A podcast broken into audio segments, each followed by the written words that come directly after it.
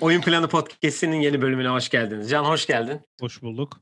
Evet yeni bir panorama gününde salı günü tekrar sizinleyiz. Ee, yoğun bir hafta. NBA'de son haftaya girildi. İlk yarının son haftasına girildi. Ve bildiğiniz üzere cumartesi günü de bir All-Star günü yapılacak. Bununla ilgili zaten perşembe günü pardon cuma günü bölümlerimizde sizlerle Yıldızlar Geçidi konseptinde beraber oluyoruz.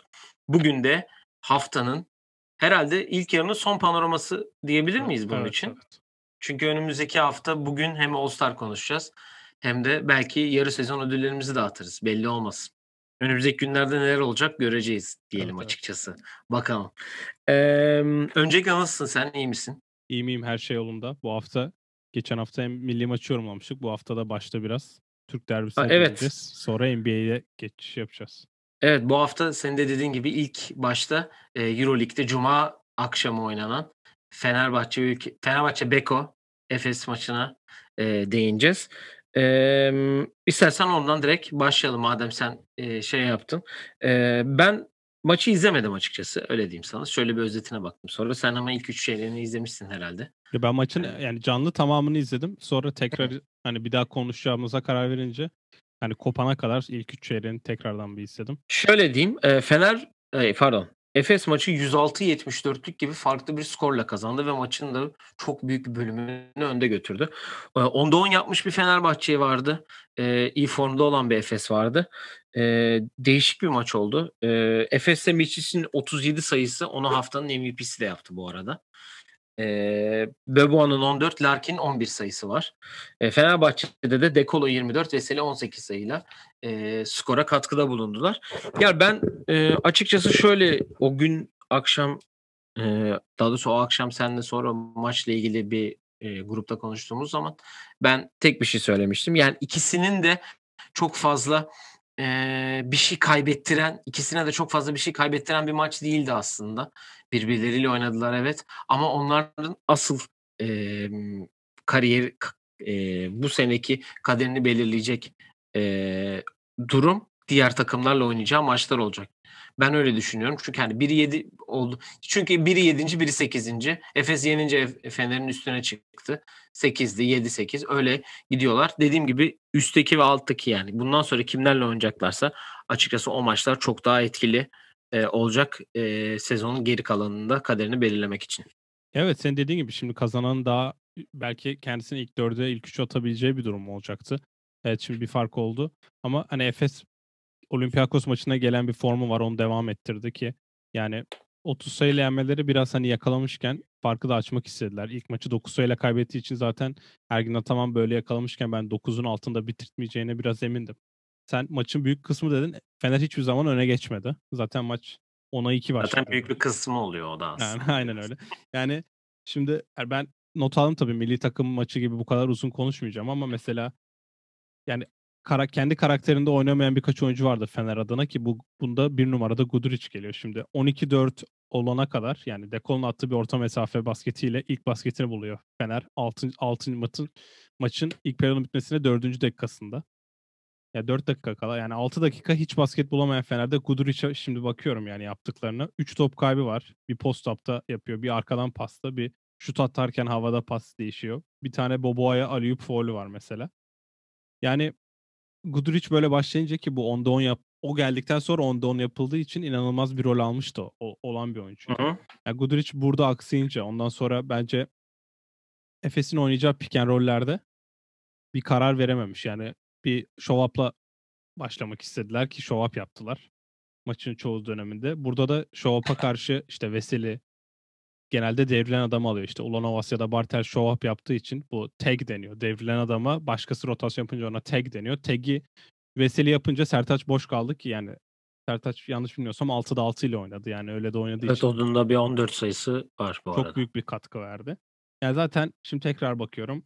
Ee, Mitch için e, Ulanovas'la isolation oynadığı bir pozisyonda turnikeyi bulduktan sonra 22-9 oluyor ve Larkin giriyor. Yani geçen senenin MVP'si takımı 13 sayı öndeyken ilk çeyrekte oyuna giriyor ki ondan sonra hiç de yaklaşılmadı. Yani benim dikkatimi çeken olaylar aslında bu işte e, Efes'in roll'lerine Fener'i nasıl savunacağıydı ki ikinci yarı tamamen switch üstüne döndüler ki o switchlerde de Miçic Veseli'nin üstünden 2-3'lük buldu. Yani ve e, Amerikalı 10 tane Amerikalı'nın olduğu 2-5 beni biraz düşündürdü. Yani 10 Amerikalı dediğim Efes'te Olympiakos maçını getiren Larkin, Larkin, Anderson, Singleton, Dunstan, Boboa. Boboa'yı Amerikalı sayıyorum. Şey NBA olayından dolayı. Fener'de de o o anda sahada Eddie Pierre, Bobby, Alon, e, Lorenzo Brown ve Kyle O'Quinn vardı. Mesela o dönemi de 13-7 Efes önde bırak kapattı. Yani Fener ne yapmak istediyse hiçbir şey yapamadı. Bence bütün maç boyunca. Ondan sonra da zaten maçın kopma anına baktığımda yani ikinci yarıda da Dekolo ilk 10 sayı atıyor. Sonra Ulanovas'ın üçlüyle fark 16'ya iniyor. Ve sonra da Sertaç'ın bir köşeden bulduğu zor bir ikilik. Vasa'nın arka arka iki üçlüyle fark 23'e çıktıktan sonra ben yani artık hani izlenecek bir şey bulamadım. Ve son olarak da vereceğim istatistik 14 top kaybı yapmış Fener. Efes 10 top kaybı yapmış. Top kaybından doğan sayılarda Fener 6, Efes 25 sayı atmış. Ki bu da neden fark olduğunu gösteriyor. Senin dediğin gibi bu takımlar zaten birbirleriyle bir senede minimum 8 kere oynuyorlar. Yani 4 kere final serisi minimum.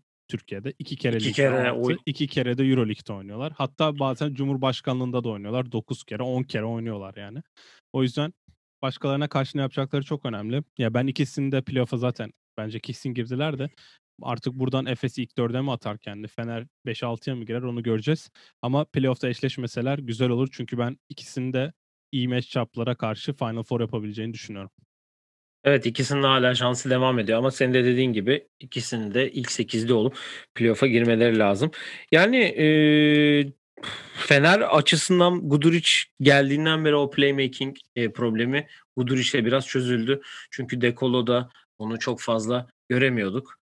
E, evet gö- çok skorer bir oyuncu. Çok da iyi bir oyuncu olduğunu biliyoruz Dekolo'nun ama Guduric biraz daha topu yönlendirme anlamında Dekolo'ya göre daha iyi iş yaptı e, bu onda onluk seri e, şeyinde. Biraz yorgunluk da olabilir. O da var. Hani biraz hani belki oyuncular da biraz farkındadır. Hani biz hani bu çok kasmayalım şeyine ki dün de e, Daçka'yı iki sayıyla yendiler son evet. periyotta. Ee, bir şey olmuş. Efes açısından yani Efes geçen sene çok büyük favoriydi biliyoruz hepimiz.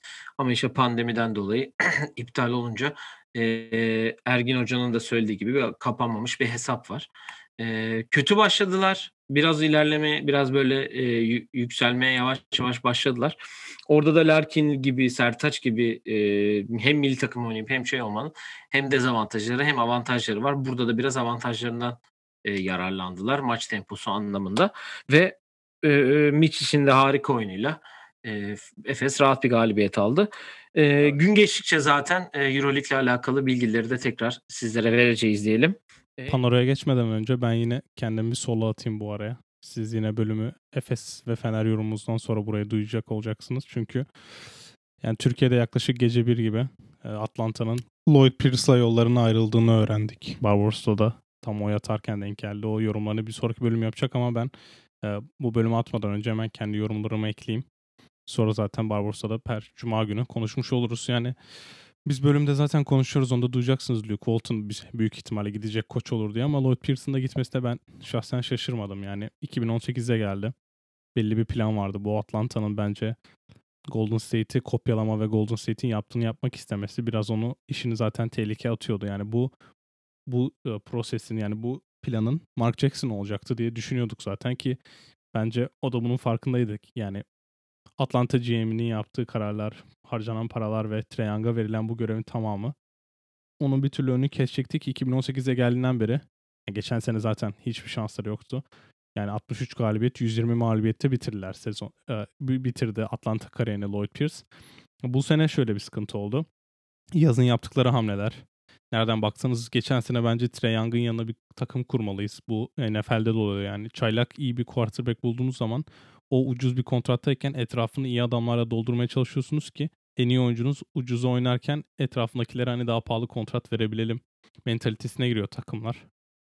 E Young da bunu yaptı. Ha, pardon Atlanta Trae Young için bunu yapmak istedi. Şu an 14 galibiyet 20 mağlubiyetteler ve Doğu Konferansı'nda 11.ler ama yani biz zaten ondan da bahsediyoruz. Yani Doğu'da 2-3 maç kazandığından arka arkaya bir anda yerler yerin değişebiliyor diye ama Ya ben şimdi Mark Jackson'a da baktım. Çünkü ben Mark Jackson'la kariyerleri cidden aynı olur diye düşünüyordum. Golden State'te 3 yıl kaldıktan sonra ilk sezonu playoff'a kalamıyor. İkinci sezonu e, çeyrek finalde kaybediyorlar. O da 47-35 bitirdikleri bir sezon. Ve sonra da zaten 13-14'te de ilk turda eğleniyorlar. Yani ikinci turda yenip ilk turda eğleniyorlar. Yani Mark Jackson da elinde tabii Monte Clay Thompson, Steph Curry olan bir hocayken bir anda yani o ayrıldıktan sonraki sene 14-15'te Warriors direkt şampiyon oldu. Ben Lloyd Pierce'ın zaten böyle bir yolu izleyebileceğimi biliyordum. Çünkü yani Steph Curry'nin başarısından yola çıkılıp kurulmuş bir kadro bu. Trae Young'ı Steph Curry yapalım. Etrafına işte Kevin Huerter, DeAndre, DeAndre Hunter, Cam Reddish'le kuralım diye bir plan yaptılar. Ama o planı biraz hızlandırmak istediler. Ve hızlandırdıklarında yani şimdi tekrardan bakıyorum kadroya da getirdikleri adamlar geçen sene işte playoff'ta çok iyi oynayan Rajon Rondo, Solomon Hill yine nereden baksan final takımında oynadı. İşte Danilo Gallinari, Onyeka Okongwu ki bence draftta yapılan hatalardan biri. Ne kadar iyi olursa olsun bence Okongwu'nun yerine seçilebilecek bin ton adam vardı. Ve 6'dan onu seçmek yerine madem başka birini alabiliyorsunuz ki hani Tyrese'in oraya kalacağını belki kimse beklemiyordu ama onlara 11'lere inebilirsiniz. Çünkü belki bir aset daha belki bir draft hakkı daha alırlardı. Ama öyle bir şey olmadı. Yani şimdi kadroya tekrar baktığımda yani geçen sene zaten Capella'yı aldılar. Bence Capella zaten nasıl diyeyim burası için uygun bir adamdı. O yüzden Capella'yı çok eleştirmeyeceğim. Hem 26 yaşında hem de Houston çıkmak istiyordu. Güzel bir takasla aldılar. Ama Bogdanovic'i aldılar mesela. Bogdanovic bu sene oynanan 34 maçın 9'unda oynayabildi ve sakatlandı. Yani Pierce kovulduktan bir yarım saat sonra da Bogdanovic'in bu hafta belki oynayabileceği haberi çıktı. Yani çok değişik bir haber o da. Ben onların çok sorun yaşadığını zannetmiyorum da yani şu an baktığın zaman hani Rondo 16 maç kaçırdı. DeAndre Hunter kaçırdı. Tony Snell 13 maç, Gallinari 12 maç. Bunlar bu kadar maç kaçırmışken belki Pierce elindeki kadroyla 30 maç oynayamadan ki cidden 30 maç oynayamamış. 30 maç oynayamadan elindeki en iyi oyuncularla bir anda kovulmuş oldu. Pierce zaten Amerika milli takımında da Doug Rivers'ın, ay pardon, Popovic'in yardımcısı olarak devam edecek büyük ihtimalle.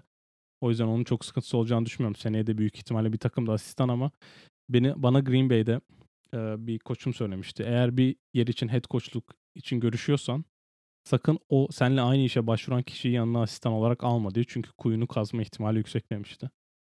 Ben Nate McMillan'ın tabii ki kuyusunu kazdığını düşünmüyorum ama geçen sene daha head coachluğa yani sonuçta nereden baksan Nate nereden baksanız Nate McMillan'ın bir başarısı var NBA tarihinde head coach olarak. Lloyd Pierce'in yok.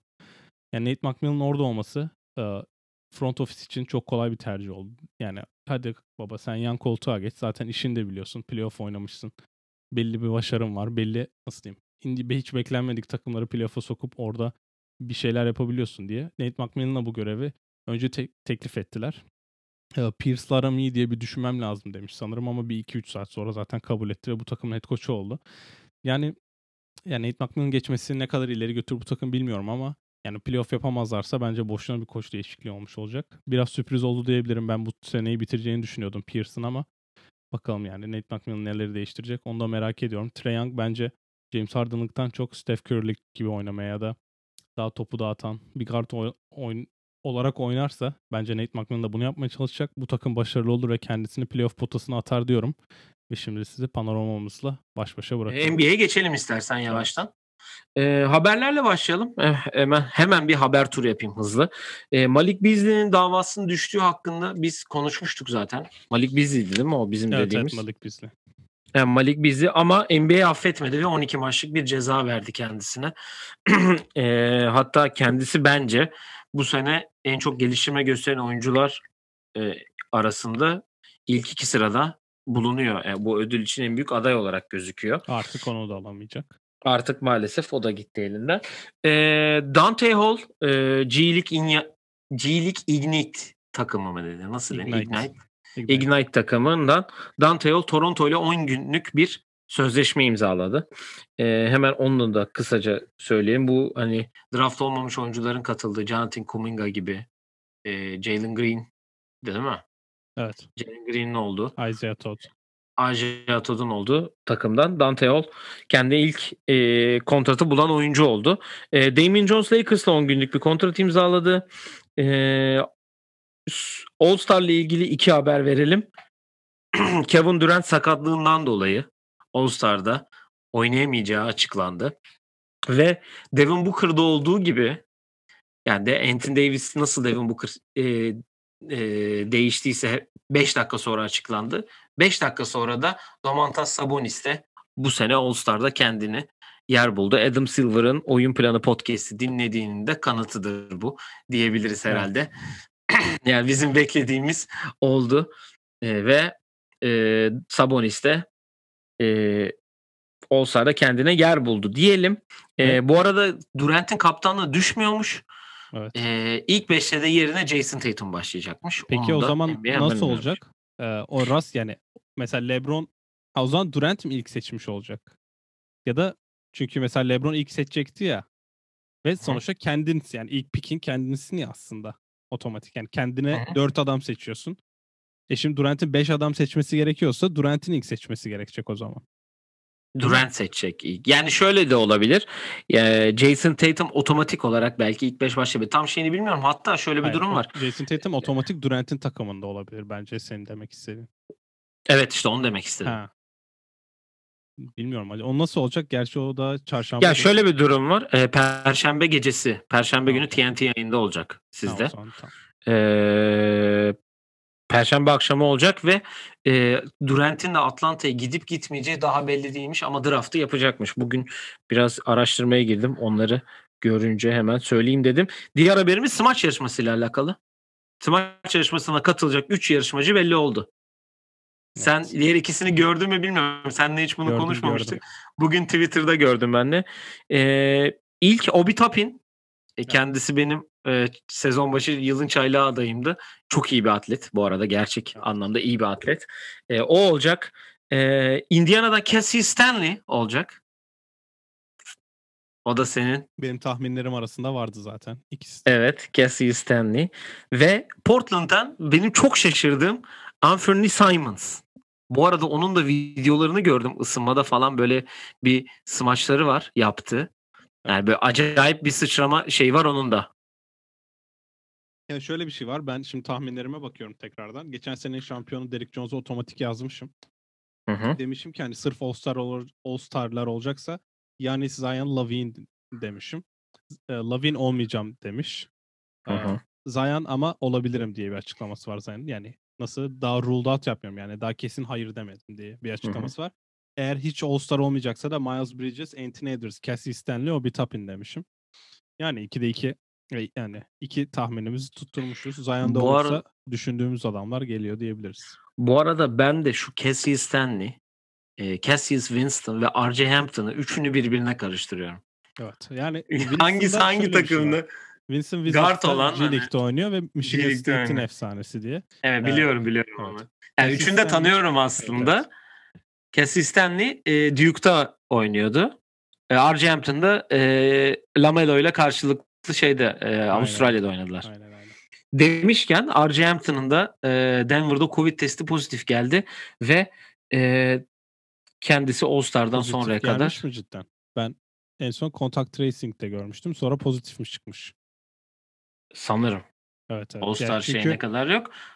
Evet. Hatta oyuncular da e, contact tracing'de olabilir demişlerdi. En şansı Michael Porter Jr. herhalde o geçirdiği için Evet. Gibi. E, son iki haberimiz bir tanesi Women NBA ile alakalı. Atlanta Dream e, satıldı bu arada. 3 grup, 3 kişiden oluşan bir e, yatırımcı gruba satıldılar. Bu yatırımcılarından biri de eski oyuncuları Renee Montgomery olmuş. E, zaten NBA etrafında çok dönüyordu. Hani e, Carmelo ve LeBron'un böyle bir takım alma şeyi vardı ki Atlanta'nın e, son sahibi Atlanta'nın son sahibi de e, bir senatörmüş. E, kadın e, dan satın almışlar. E, göreceğiz neler olacak Atlanta Dream'le ilgili diyelim. Bu haberimiz üzerine şöyle bir e, soruyla geleceğim. Son haberimiz bu arada bu. Onu veriyorum. Evet. NBA'in ve NCAA'in diyeceğim.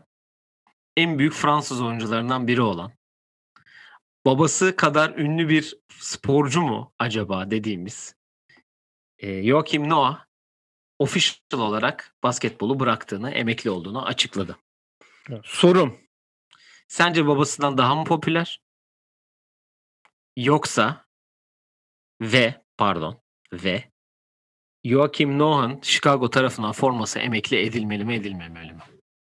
Şimdi ilk soru tabii farklı spor olduğu için biri bireysel spor, diğeri e, takım sporu. Noah e, NBA'de baktığınız zaman popülarite anlamında bel- bence sadece tek şehire tek şehrin simgesi olmuş ve e, başarı anlamında da en üst seviye çıkamamış bir oyuncu ama yani şimdi ben babasının başarılarına bakıyorum da e, yani single olarak sadece e, Roland Garros'u kazanmış 1983'te. İçeride kazanmış yani ev, ev sahibi E, oldu. ev sahibi olarak kazanmış ve en yüksek sanırım üçüncü olmuş. Evet. 1986'da bir kere dünya üçüncüsü olmuş. Doubles'da birinci olmuşla. Olmuş bir kere. Hatta Doubles'da da Roland Garros'u kazanmış. Yani tabii dönemler farklı olduğu için yani 86 ile 2010'ları karşılaştırıyoruz. Herhalde Noah bir tık daha popülerdi diyebilirim sonuçta sosyal medya ve bilin Hı, bilim Noah dediğin Tabii. Joachim diyeceksin. Evet çocuk Yani olan. olduğu Joachim daha Joachim daha popülerdi diyebilirim. Hem 2010'lar hem Amerika'da ünlü ve başarılı olmanın gelmiş oldu ve Chicago gibi bir şehrin simgesi olduğundan dolayı Joachim diyebilirim. İkinci soruna geldiğinde biraz araştırma yaptım. Ee, forması emekli olan Chicago Bulls'lu kişileri karşılaştırdığımda yani Pippen ve Jordan zaten hani zaten diyecek bir şeyimiz yok. Jerry Sloan ve Bob Love ile karşılaştırdığında Bob Love pardon. Yani Jerry Sloan mesela iki kere All-Star. Dört kere en iyi savunma takımı, iki kere de en iyi ikinci savunma takımına girmiş. Yani Noah baktığında Aha. iki kere All-Star, bir kere yılın en iyi savunmacısı, iki kere en iyi savunma beşi. Ancak Noah'yı bence en arada kılan şey e, 2014'te All-NBA First Team. Yani ligin en iyi pivotu demek bu. Çünkü bir tane pivot seçiliyor ve bu ligin en iyi pivotu demek. Yani Bob Love'da da öyle bir şey yok. Bob Love iki kere All-NBA Second Team, üç kere NBA All-Star olmuş. All-NBA First Team mi seçilmiş Joachim Noah? Evet Joakim Noah 13-14 sezonu sonunda All-NBA First Team olmuş. Ve buna bakıldığında yani 9 sezon oynamış. Chicago Bulls altında. Yani 10 sezona denk geliyor ve şu ana kadar yani son yakın tarihin en başarılı Chicago Bulls takımlarının. Yani şimdi geçen bir yerde bu haber çıktığında 2009'daki o 3 uzatmalı maçı hatırla ki birlikte izlediğimiz bu maçtı. Boston Evet. Celtics serisinde 3 uzatmalı maçın sonunda işte bütün tribünü gaza getiriyor ve o kişi yani o adam işte Chicago'nun şey 572 maça çıkmış Chicago ile. O adam Chicago'nun simgesi olmuştu. Derrick Rose'un sakatlığı olmasa belki bir yüzükleri olma ihtimali hani yüzde ondan NBA finali oynayacaktı belki de. yüzde 25 olacaktı. Aynen öyle. Ya bence Chicago emekli eder gibime geliyor ama belli olmaz. Hall of Fame Yok. O kadar da değil. koleji var iki tane. İki koleji lazım. var o kadar. Bir kere de en iyi savunmacı yani öyle bir kariyer yok. Milli takım kariyerinde de sanırım sa- bir tane şey de ya, baskette hatırlıyorum. oynadı. Bronz almış yanlış hatırlamıyorsam. Tekrardan bakayım. Tam şeyini hatırlamıyorum. Ben hatırlamıyorum yani. Noah'ı çok böyle milli takımda göremedik yani. Öyle bir şey olmadı. Tony Noah Parker arası 2011 Eurobasket'te silver alan, gümüş olan kadroda var. Şampiyon olan kadroda yok. İspanya jenerasyonuna denk geldi yani. Evet. Evet. Bence yani forması emekli edilir mi? Bence edilir yani. Bu artık forma emekli edilmede çok fazla bir şey şey kalmıyor hani eee, nasıl diyeyim? Yani ne ne oyuncular konuşuluyor forması emekli edilmeli mi, edilmemeli mi?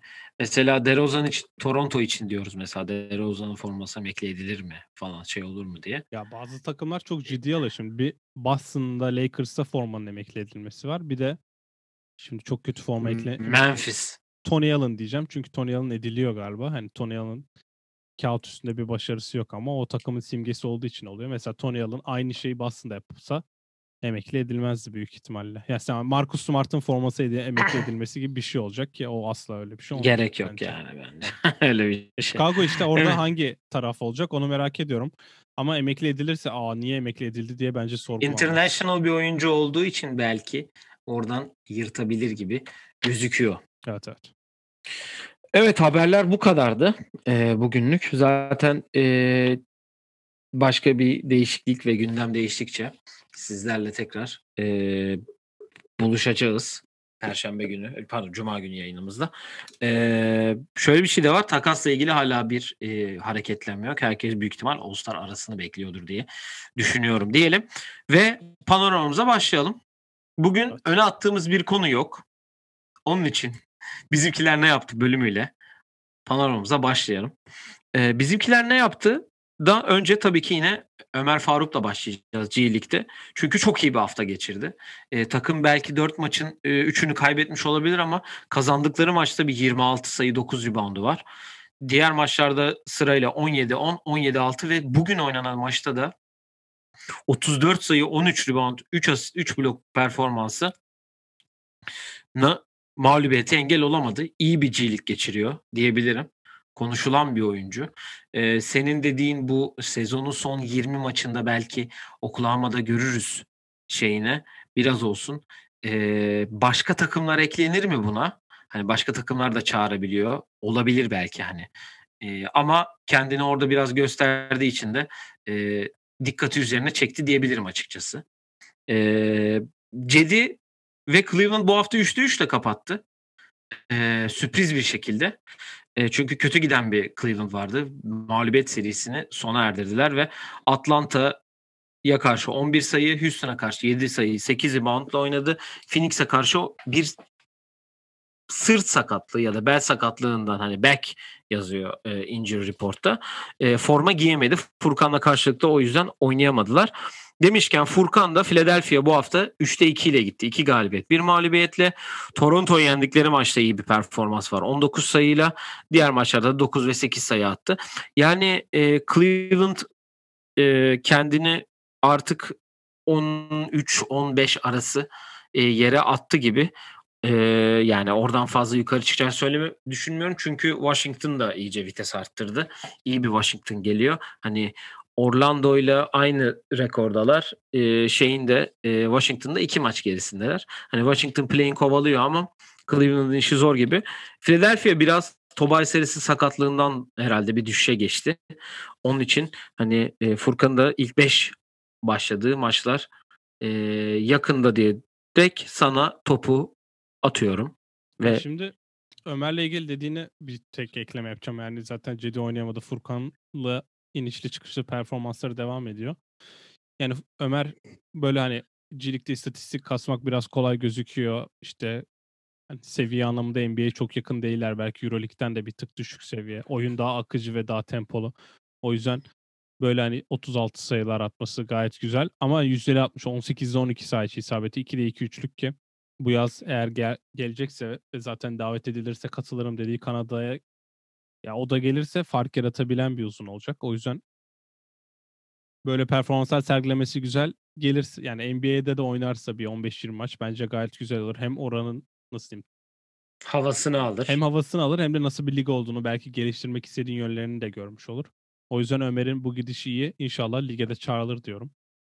Yani diğer diğerleri hakkında da yani ikisi de şu an bence Furkan çok iyi bir dönem geçirmiyor. Furkan toparlayacaktır ama takım şu an doğuda birinci olduğu için biraz orada Rehavet var. rehaveti geçti böyle bir nasıl diyeyim hani kötü oynarsa belki DNP bile alabilecek bir hava hissediyorum ben orada hani. Çünkü takım birinciliği oynuyor. Sonuçta Brooklyn'i altına almak önemli Philadelphia adına. Ve hani kötü oynarsa tamam Doug Rivers yani her koç yapar bunu. Tam bu arkadaş kötü oynuyor. Biz bir bakalım oynatmayalım neler olacak. Başkasına şans verelim'e dönebilir iş. İnşallah ona gelmez Furkan adına. İnşallah. Gelmez diyelim. Ee, ve haftanın takımıyla devam edelim. Ben Miami'yi seçtim. E, Çünkü 4'te 4 ile geldiler. Doğu'da 5. sıraya yükseldiler. Ve son 6 maçın hepsini kazanıp son 13 maçta da 10 galibiyet aldılar. Ki bu haftada e, Oklahoma ve Atlanta hani çok fazla e, zorlamasa da onları e, Toronto ve Utah'ı yendiler. Utah'ı yenmek çok önemli bir e, şey onlar için. Çünkü Batı'nın birincisi şu an ve ligin en iyi basketbolunu oynayan takım ve e, Toronto'da onların sonuçta doğuda bir rakibi ki hemen iki sıra altlarında aynı rekordalar şu anda. Şöyle bakınca zaten 3 tane %50'lik takım var. Bir tanesi Miami, bir tanesi Toronto. Ee, yani artık sanki bazı taşlar yerine oturdu ki bu maçların iki tanesinde Jimmy Butler oynamadı. İkisinde oynadı, ikisinde oynamadı. Ve e, Miami'de biraz olsun e, taşlar dediğim gibi yerine oturuyor ve yükselişe geçiyorlar. Ya Miami aynen. Şimdi yani Doğu zaten ya Boston iki gün önce 13. iken bugün bir anda kendini 5.liğe attı. Yani sadece bir maç kazandı. Altıncı şu anda. Mesela hani şey olarak. Bak bakıyorsun öyle 2 günde herkesin yeri değişebiliyor ama Miami senin dediğin gibi galibiyet serisine gelerek bence daha hani Toronto ile birlikte yukarı çıka çıkıyorlardı ki Toronto bir anda Covid'e çarpınca şimdi orada da onlar Onunla ilgili artık birazdan konuşacağız bu arada. oynamayı hani artık Miami en formda takım kaldı. Ben en, en iyi bu haftanın takımını Milwaukee'yi seçtim. Çünkü Milwaukee hem bir kere artık hiç konuşulmuyor. Hiç kimse dikkat etmiyor. Drew Holiday de Covid olduktan sonra yani Covid protokolüne girdikten sonra takım artık cidden hiç kimse izlememeye başladı. Çünkü geçen sene oynanılan basketbolun aynısıydı. Ama Milwaukee galibiyet serisini artık tutturdu bence. Bu haftayı zaten bana mağlup kapattılar. 4'te 4 olmasıyla. 3'te 3 evet. Ve yendikleri takım dün mesela Clippers'ı yenmeleri bence güzel bir mesaj oldu ki Yanis'in savunmada inanılmaz katkıları oldu sonlarda. Hafta içi de Pelicans'ı yendiler. Takım biraz hem oturmaya başladı hem de bence Budenholzer'ın işi tehlikedeyken bir anda artık o da sağlama geçti. Yani Milwaukee ilk üçte bitirir diye düşünüyorum. Ki zaten şu an üçüncüler. Ama böyle seri yakalayınca bir anda kendilerini ikiye atarlarsa çok değişik işler olabilir ki 2 ile 3 zaten playoff'ta eşleşiyor yani. O yüzden çok bir şey fark etmeyecektir yarı finalde. Yani eee, Milwaukee artık kimse konuşmamamın sebebi çünkü hani geçen seneki bubble performansından sonra çok büyük popülarite kaybettiklerini düşünüyorum ben. Ki bunu geçen hafta Chris Middleton'da da konuştuk. Hani neden All-Star seçilemedi? Hak ettiği halde hala bence hak ediyor. Öyle bir durum var. Eee, yani Yannis her maç çıkıyor 30-38. Yani 38-15. Ben hani her gün eee box score'a baktığımda görüyorum hani acaba nasıl bir triple double yapmış diye bakıyorum. Hani mesela hani geçen gün konuştuk Russell Westbrook'a gelince kaç top kaybı yapmış diye bakıyorum. Yannis'te de acaba nasıl bir triple double yapmış? O 38-36'yı hep atıyor ki bu hafta hani 37, 38 ve 36 sayılar atmış 3 maç üst üste ki onlar da 3'te 3 ile geldiler bu hafta. Eee, diğer iki takım var performansı iyi olan. New York 4'te 3 yaptı. 3 galibiyet, 1 mağlubiyet. Sadece Golden State'e yenildiler. Dallas da bu hafta 4'te 3 ile geçti. Onlar da kendini 9. sıraya attılar. Eee, sadece Philadelphia'ya kaybettiler. Onların da Brooklyn ve Boston gibi çok önemli 2 galibiyetleri var Dallas'ın. New York da kendini doğuda 4'üncülüğe attı. Yani bir Derrick Rose bu kadar etkili olabiliyor. Detroit eee, otursun biraz düşünsün. Biz acaba bu adamı nasıl kullanamadık diye. Tom Thibodeau'nun da şöyle saçma bir istatistiği var. Derrick Rose'la oynadığı maçların %83'ünü kazanmış gibi bir Evet ben de gördüm saçma yani. istatistiği var yani. Biz hep O hani bu biraz çok dalga geçiyoruz şimdi. Joakim Noah'ta da saçma ya. Joakim Noah'da da konuştuk hani Chicago'nun simgesi oldu ve bu hani Thibodeau sayesinde oldu ama yani bu o yani uyuşuyorlar cidden yani Tom Thibodeau Derrick Rose'la birlikte olduğunda uyuşuyor. Hatta Taj Gibson da aldı mesela. Taj Gibson'la Derrick Rose hala 2020 21'e girdik. Hala onlar pick and roll oynuyor. Mesela 8 yıl önce de aynı şeyleri izliyorduk ama ya Thibodeau, Thibodeau bunları yapıyor. Yani New York'u cidden oraya kadar çıkardılar. All-Star'ları var. Yani New York'ta her şey yolunda diyebiliriz şu an. Ama Derrick Rose'un yani artık o Bu geçirdikleri hafta iyi de bir hafta geçirdi. Bu arada çok geçirdiklerinden sonra affedersin. böyle bir oyuncu olması ve hani tekrardan şu an nereden baksan kazanan takımın ilk 5 kardı. Bu bence çok önemli bir olay kendisi için de. Ki yani bu cumartesi günü Indiana'ya 17 sayı 11 asistlik bir performans var ki Indiana'nın da kendi rakipleri perform eee, konferansta. Haftanın oyuncusu ben tabii ki Miami'yi seçtiğim için iki isim arasında kalmıştım ama Jimmy Butler iki maç kaçırdığı için ben Bam Adebayo'ya gideceğim. Yani müthiş istikrar. Eee double double yaptığı 4 maç. Triple double'ın kıyısından döndüğü 3 maç var. Hani eee All-Star olamadı belki. Eee, hatta şöyle de bir haber çıktı. Bunu sen bana söylemiştin. Ben hani pek Evet. gö yani bu nasıl bir şey olduğunu pek inanmadım hani açıkçası. Pek doğruluk şeyini göremedim. Jimmy Butler'ı All-Star yapalım demişler. Bam Adebayo yoksa ben gelmem tarzı bir açıklama yapmış. Hani böyle bir şey yaptıysa helal olsun diyeceğim. Eee, yani Jimmy Butler da Utah ve Toronto maçlarında oynadı. O da triple double'ın kıyısından döndü. 2 maç. Hani ben Bam Adebayo'yu seçtim. Kendisi hak etti. Eee, Miami'nin de 4'te 4 yaptığı haftada istikrarıyla bence. Bu arada Doğu'da da ya o olur ya Julius Randle olur. Eee, Batı'da Luka Doncic olur büyük ihtimal. Doğu'da Giannis de olabilir ya. Çünkü ben Yani Yannis de olabilir. Hı, Giannis'le Luka olabilir. Hani Bam Adebayo hani biz All-Star yapmadık. Hani ben bir, bir tane haftanın şeyi verelim yapabilirler. Gerçi çok fark etmiyor hani haftanın oyuncusu biliyorsun. Yani çok katkı yok. Bu arada Doğu Batı'da e, Booker da. Zaten o benim ilk beşimde vardı. Yani e, Butler olayı sanırım e, Sabonis'in yerine önce Butler'a haber gidiyor. Butler da diyor ki Adebayo yok o yüzden ben de yok yokum diye bir açıklaması var sanırım. O kesin bir bilgi olarak daha düşmedi de yani konuşan biri yazmış bunu. Yani ben haftanın oyuncusunu Yanis seçtim çünkü 3'te 3 yani ve baktığın zaman 36 sayı, 38 sayı, 37 sayı ki yani daha başka yaptığı şeyler de var. Kendisi 5 oynadığı zaman takım daha rahat oluyor. Yani Brook Lopez'in artık basketbol sahasında yaptıkları biraz önemsiz kalmaya başladı o yüzden.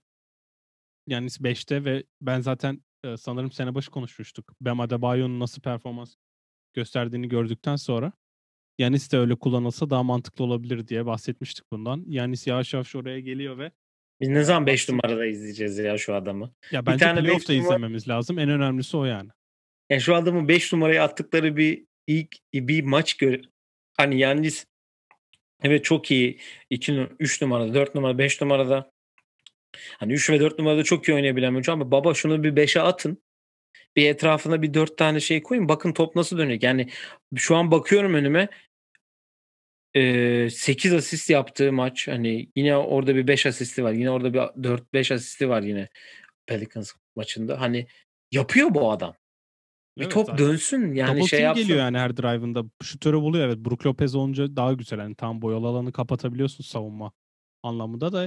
Ya bence Yanis'e çok farklı şeyler getiriyor onu beşe çektiğinde. En iyi savunmacısı abi. Yılın savunmacısı. Etrafına bir şey kurmak gerekiyor. O buraya belki bir hamle gerekiyor. Bir şutör hamlesi gerekiyor. Onu yaparlar mı emin değilim ama bence playoff'ta artık tamamen yani izlememiz lazım. Yani direkt 5'te izlememiz lazım. Yani şu Mike Budenholzer dakika şeyinden kurtulursa tabii bir de daha rahat bir e, Milwaukee izleriz diye düşünüyorum. E, madem böyle konuştuk haftanın 5'ini seçelim. Yani ben Bam Adebayo ve Yannis'i yazmıştım zaten 4 ve 5'e. E, Julius Randle, Bradley Beal ve Luka Doncic ile devam ettim. E, Washington bu hafta 5 maça çıktı. 3 galibiyet, 2 mağlubiyet ki e, Lakers, Denver ve Minnesota'yı yendiler.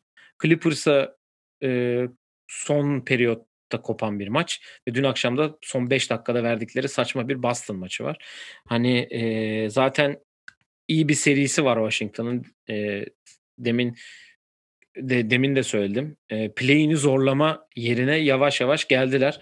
Orlando'yu, Detroit'i ve Cleveland'ı altlarına aldılar. E, şimdi Atlanta'yı gözlerini kestirdiler ki arada bir maç var.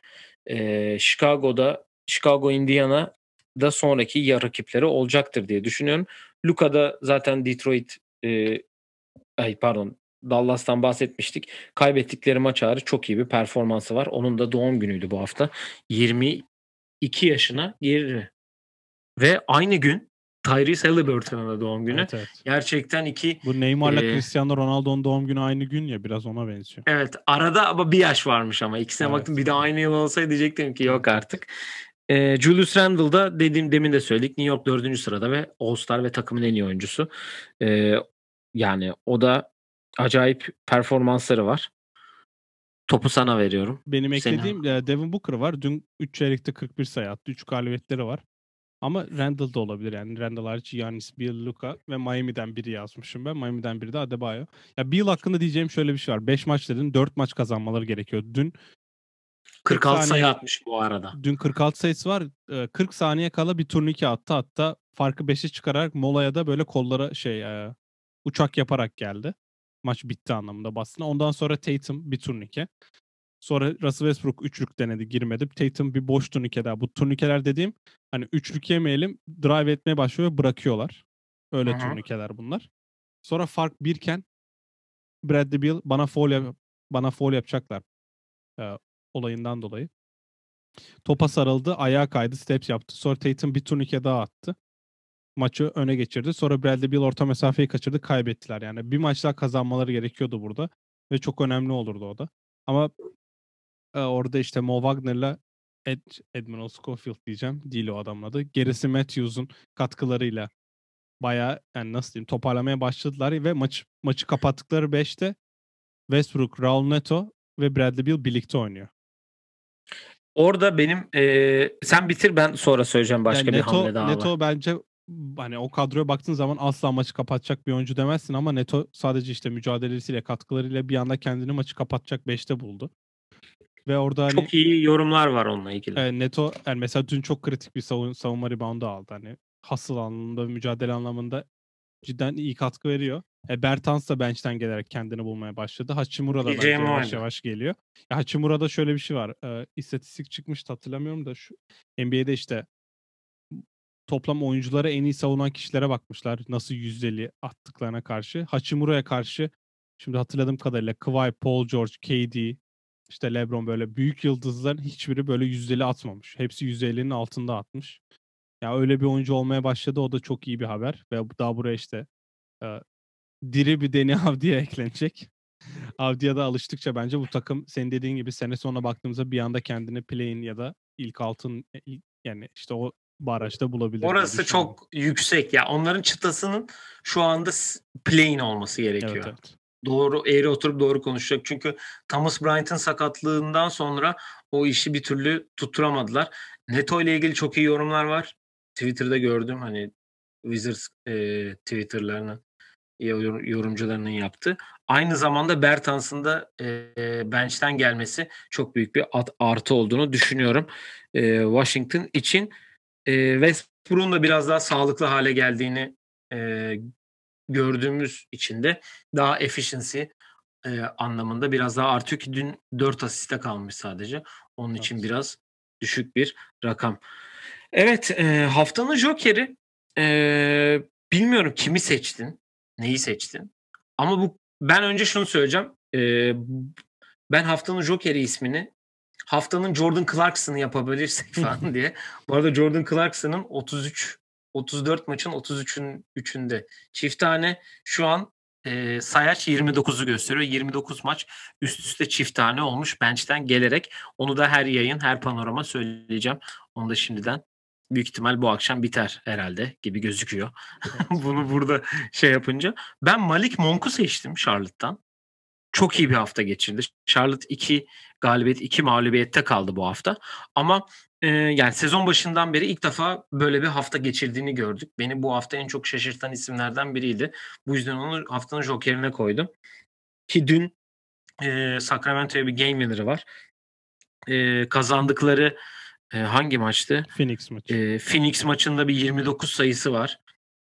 Golden State'e arada- 25. Ben de bu arada Hornets'ten birini seçtim. O da dünkü PJ Washington'ın 42 sayılık performansıydı. Ya PJ Washington'la Hachimura biraz bana aynı kişi aynı böyle hani fiziksel anlamda çok yakınlar ya birbirlerine. Biraz hani potansiyel anlamda da aynı ışığı veriyorlardı. Ya Washington yavaş yavaş artık yani Hornets'ten çok yani biz aslında konuşurken Hornets'i hep Lamelo üstünden yorumluyoruz ama diğer oyuncular da geçen sene bence o kazan yani kazanma değil de bu hani e, nasıl diyelim. Ben sanırım bir 3 hafta önce falan bahsetmiştim bu. Miami Dolphins'in koç değişikliği ve hani gururla hani sahaya çıkıp elinden geleni yapıp kaybetsen de kaybet ama tanking Hoca yapmama. için. Tanking yapmama olayını bahsetmiştim. Charlotte geçen sene onu yaptı. Borrego e, San Antonio'nun son dönemlerde çıkardığı ışık veren asistanlardan biri diyebiliriz.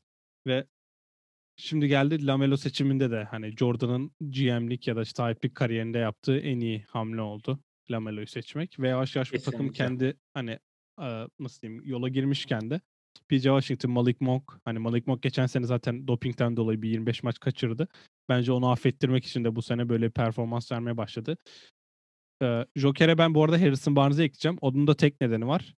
Cuma akşamı ben özellikle izledim bu maçı. Cuma akşamı fark 2 iken maçın bitimine 40 saniye kala bir üçlük isabeti var maçı farkı 5 yapan. O maçı kaybetseler Luke Walton bence kesin kovulmuştu Detroit'e karşı. Luke Walton'un kariyerini bir maç daha uzattı. Şu ana kadar kovulmadıysa belki bir maç daha uzatmış olabilir. Çünkü dünkü Malik Monk mağlubiyeti de 6 sayılı öndeyken sanırım birkaç tane foul kaçırarak yine sonda e, bir turnikeyi yiyerek kaybediyorlar. Yani Luke Walton kariyeri şöyle bir tahmin yapayım. 10 Mart e, gerçi araya giriyoruz. 10 Mart'lık bir şey kalmadı Araya giriyoruz. Perşembe e, şöyle diyeyim sana. E, bu haftaki fikstürünü söyleyeyim sana Sacramento'nun. E, sadece Lakers ve Portland'la oynayacaklar bu hafta. Ha, Yani araya kadar Evet. e, 10 Mart'a kadar sadece bu maçları var. 10 Mart'ta da e, 10 Mart değil 11 Mart Houston e, ve cumartesi günü de Atlanta ile Ya oynayacaklar. şimdi araya girileceği için hani milli takım arası oluyor ya futbolda da o zaman değiştirmeyi seviyor özellikle Türk takımları hani yeni tak yeni hoca gelsin bir, bir iki hafta idman yapsın diye. Aradan önce yollar ayrılmazsa zaten aradan sonra takımla devam eder ve sezonu bitirir diye düşünüyorum. Ya da belki son 10 maçı falan asistan bitirir. Ee, yani Lakers'la Portland olacağı için zaten hani Lakers'a kaybetmek bir şey değil. Lakers dün iki çeyrekte Warriors'ı bitirdi. Ama Portland da bu hafta 3'te 0 bitirdiği için onlar da o Evet. maça özellikle e, yani araya iyi girmek isterler. O yüzden Luke Walton'a buradan iyi şanslar dileyim ama benim jokerim dediğim gibi hani Luke Walton kariyerine belki 3-4 maç daha katan Harrison Barnes oldu ve dünkü PJ Washington performansıydı. Haftanın çaylağı daha doğrusu çaylak seçmiyoruz. Çaylak performanslarından biraz konuşuyoruz bu bölümde bildiğiniz üzere. E, Lamelo iyi bir hafta geçirdi. Hep Ya 20 Lamelo sayılarda performanslar hani ödülü aldı tabii ki aldı götürdü. Anthony Edwards'ın 3 maç üst üste 3 maçlık bir 20 sayılık performansı var. 3 maç üst üste atmış onu da. Milwaukee'ye karşı onlar 4'te 0'la geçmiş yeni hoca falan. Ee, Tyrese Brooklyn'e karşı iyi bir 23 sayı 5 rebound 9 asist 3 steal'ı var. Ama benim burada normalde konuşmadığımız e, bu arada Emmanuel Quickly'nin de bir 25 sayısı var pardon Emmanuel Emmanuel değil. Ee, bir e, çaylak performansı var seninle konuşmak istediğim. Ee, Theo Maledon'un e, Atlanta'ya yaptığı 12 asistlik bir performansı var. Ee, onlar da haftayı 2-2 ile geçtiler. Maledon'un da 12 asisti var. Ya Maledon'u ben biliyorsun e, draft yayınında San Antonio'yu çok be- beğendiğim hatta San Antonio'nun Tony Parker'ımsı bir oyuncu olabileceğini ki hani Tony Parker da hatta sanırım hani Godfather ya da hani mentoru tarzı bir olayı var orada da. Oyun anlamında benzerliği şey Gilgis'e benzerliği var. Hani Oklahoma belki o taraftan da kullanmayı seviyor. Ama yavaş yavaş isim yapıyor kendine ki ben 2-3 sene sonra Maledon'un Hayes'in çok daha önde olabileceğini düşünüyorum ki Hayes'deki hype'ı hiçbir zaman anlamamıştım. Zaten şu an kendisi sakat o yüzden çok bir şey göremiyoruz ama ya Maledon yavaş yavaş kendini atıyor ve e, bu drafttan önce bu hani mesela şimdi drafta bir ay kala herkes konuşuyor ya işte bu draftta 4 süperstar 3 tane yıldız adayı ve 10 tane de All-Star olabilecek adamlar falan var. Bu Ben Simmons draftı için böyle konuşulmuştu yanlış hatırlamıyorsam. Evet. Hani ya da bu draft çok kötü falan diye. Bu drafta girilirken herkes bu draft çok kötü diye bir yorum yapmıştı. Ve yavaş yavaş yaklaştıkça bu insanlar hani izledikçe sonuçta nereden baksan ya Ağustos'ta olacak pardon Haziran'da olacak draft Kasım'da oldu. Arada bir 5 ay daha kazandı. Yani biz bir yıl bu adamları izlemiş olduk neredeyse. Hı hı. Hatta hiç kimsenin işi yokken, NBA bile yokken bir 4 ay bomboş bu adamları izledik. Ve yanlış seçimleri yapmaları beni şaşırttı. Hani bu Tyrese'i hep söylüyoruz. Belki Maledon da böyle bir böyle bir seçim. Hani Oklahoma belki önce Pokusevski'de bir kurşun sıktı ama yani O da Maledon'u sonuçta harikalar yarattı. Maledon'u da almak için takas yaptılar. Yanlış hatırlamıyorsam aşağılarda. Evet. Yani Maledon'u buldular. Bulmak önemli zaten. Yani Draymond Green'i bulan var. Tony Parker'ı, Ginobili'yi bulanlar var. Ama oynatmak da başka bir e, yeti yani başka bir ya bir karar yani o da. Ben işte Maledon'u atıyorum, seçiyorum aşağılardan. Ben bu adamı oynatacağım diyorsun. Bunu yapmayan çok takım var. Bunu yapıp başarısız olan takımlar var sonuçta. Draftta 3. sıradan giden, pardon 2. sıradan giden Darko Milic için de kariyeri gitti mesela. Örnek bu yani. O yüzden Maledon yavaş yavaş ısınıyor. Ben sene sonu geldiğinde sürelerinin çok artacağını, işte o Oklahoma'da hep bahsettiğimiz Ömer'in oynayabileceği maçlarda Maledon belki ilk 5 bile başlar ve yavaş yavaş ısınır. Bu takım bir parçası olur çünkü ucuz kontratta yakaladığın guardlar her zaman seni e, playoff konusunda daha başarılı yapıyor. Ben Oklahoma'nın 2-3 sene içinde bunun ekmeğini yiyeceğini de düşünüyorum. E, benim çaylak performansım Lamelo yine her zamanki gibi. O da ilk 5 başlamaya ilk 5 başladığından beri 13 maçta 7 galibiyet, 6 mağlubiyet. Ortalamaları a- 20 sayı, 6 rebound, 6 asist. Şut yüzdeleri de %45 sağ içi, %43'lük, %86 foul yani bu adam. O odasında yeri hazır büyük ihtimal ödül. Bütün sene böyle yapsa hem yani odasında yeri hazır. Bütün sene böyle yapsa All-Star için konuşulabilecek bir performans yani bu. Sezon başından beri ilk 5 başlasa mıydı diye Borrego'yu mu eleştiriyorsun demin Ya Borrego bu arada hatırla o top kaybı olayından böyle oynamaya devam ederse Hiç ilk beşi başlayamam. geçtim süreleri azalacak diye bir açıklaması vardı. Orada mesajı alıp bir anda kim? Devante Graham sakatlanmıştı değil mi? Onun Evet, yerini Devante aldıktan Graham sonra yok. zaten bir daha yerinde vermemiş oldu. Geçen sene benim hype'landığım Devante Graham bu sene ortada yok Sürelerini gerçekten. Malik Monk da almaya başladı artık. Ya orada belki Evet. minik bir takasla bir pivot katarlarsa kadro değişik olabilir. PJ Tucker diye bir arkadaş boşta diye duydum ben. Demişken haftanın hayal kırıklığına geçeyim direkt. Madem sen ortayı açtın ben de gol atayım. Ee, Houston'ın mağlubiyet serisi devam ediyor. Son 11 maçın 11'inde kaybettiler.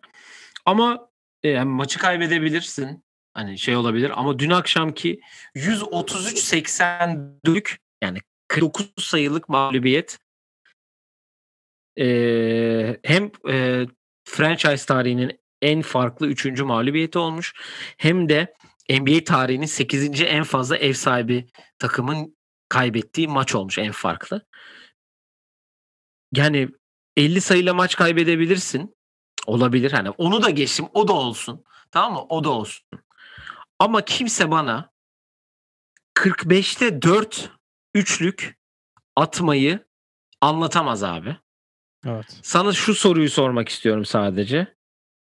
John Wall, Eric Gordon, Ben McLemore ve Daniel House bu takımın hadi John Wall'u çıkar. John Wall bu takımın en skorer oyuncusu. Bu Orada Oladipo oynamadı. Hani onu da Evet. söyleyelim. Oladipo'ya da sonra geleceğim. John Wall takımın en fazla top atan oyuncusu biliyorsun. Ee, ben, Go e, ben Gordon beni andı. Eminim bizi dinliyordur. Ee, Eric Gordon, Ben McLemore ve Daniel House bu takımın şütörleri değil mi? Evet. Tamam mı?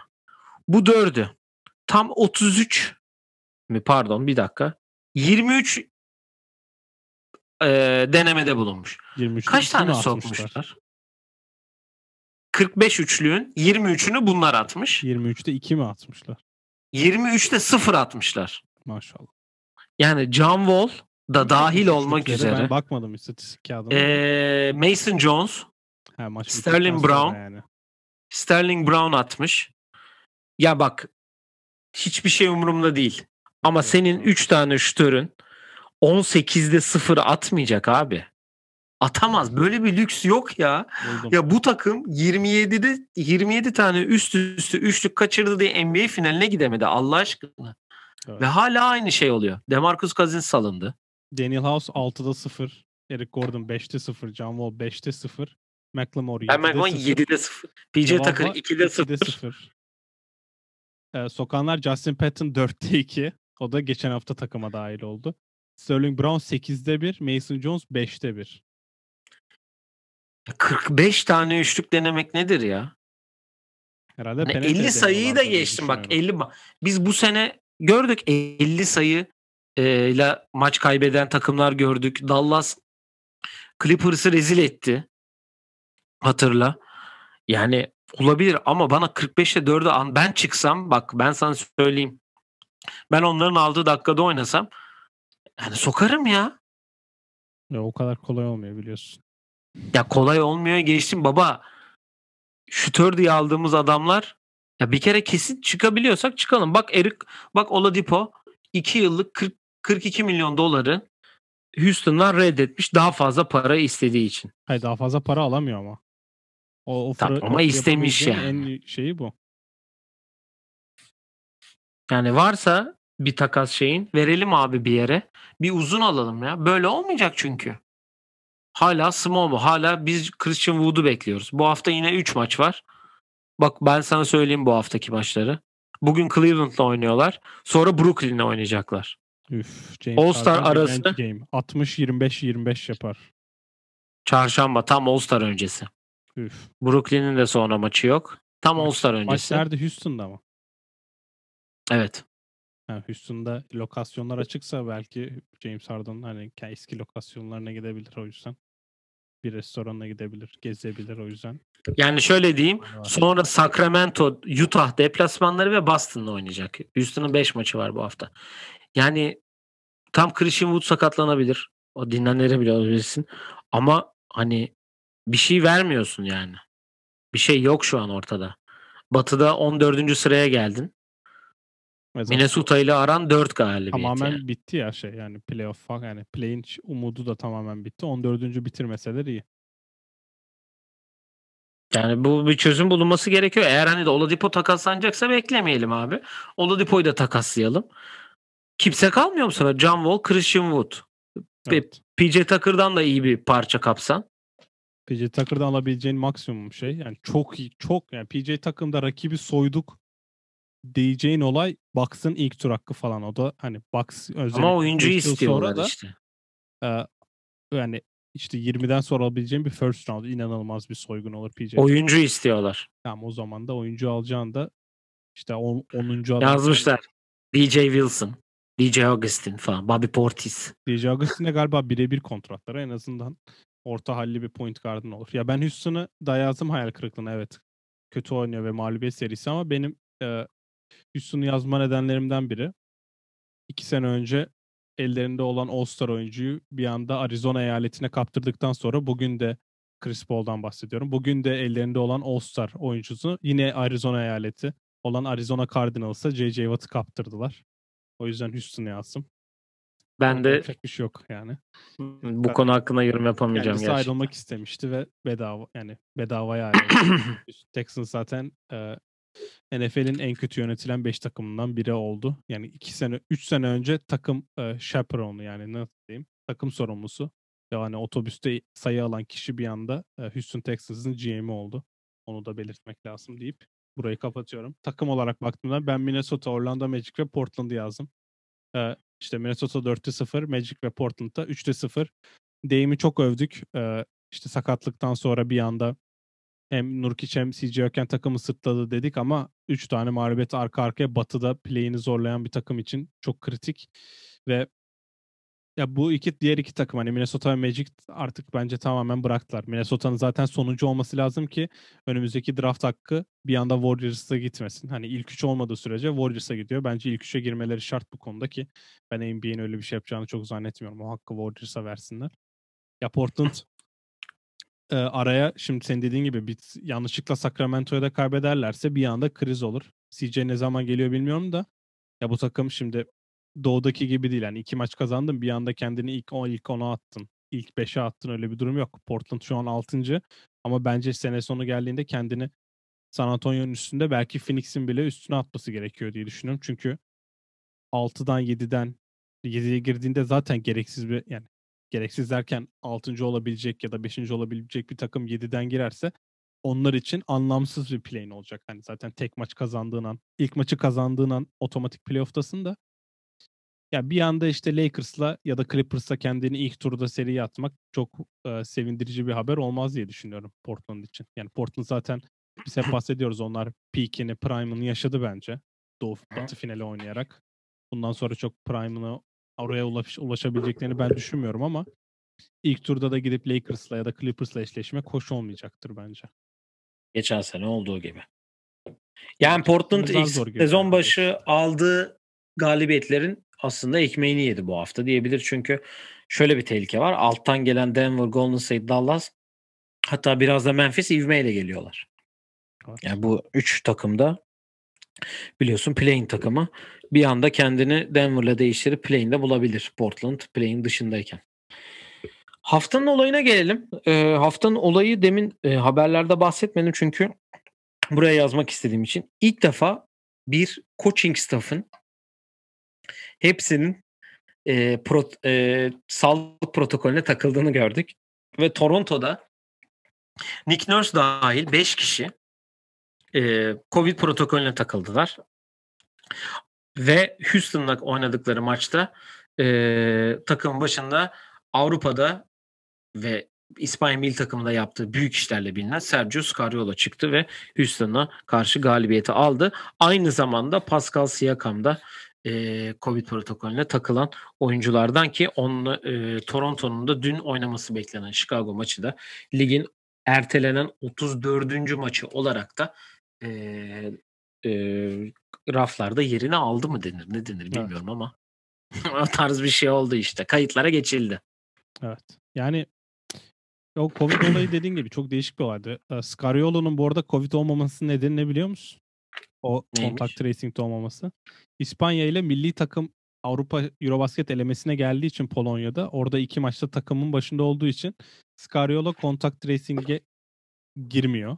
Çünkü Hayat Polonya'da. kurtardı.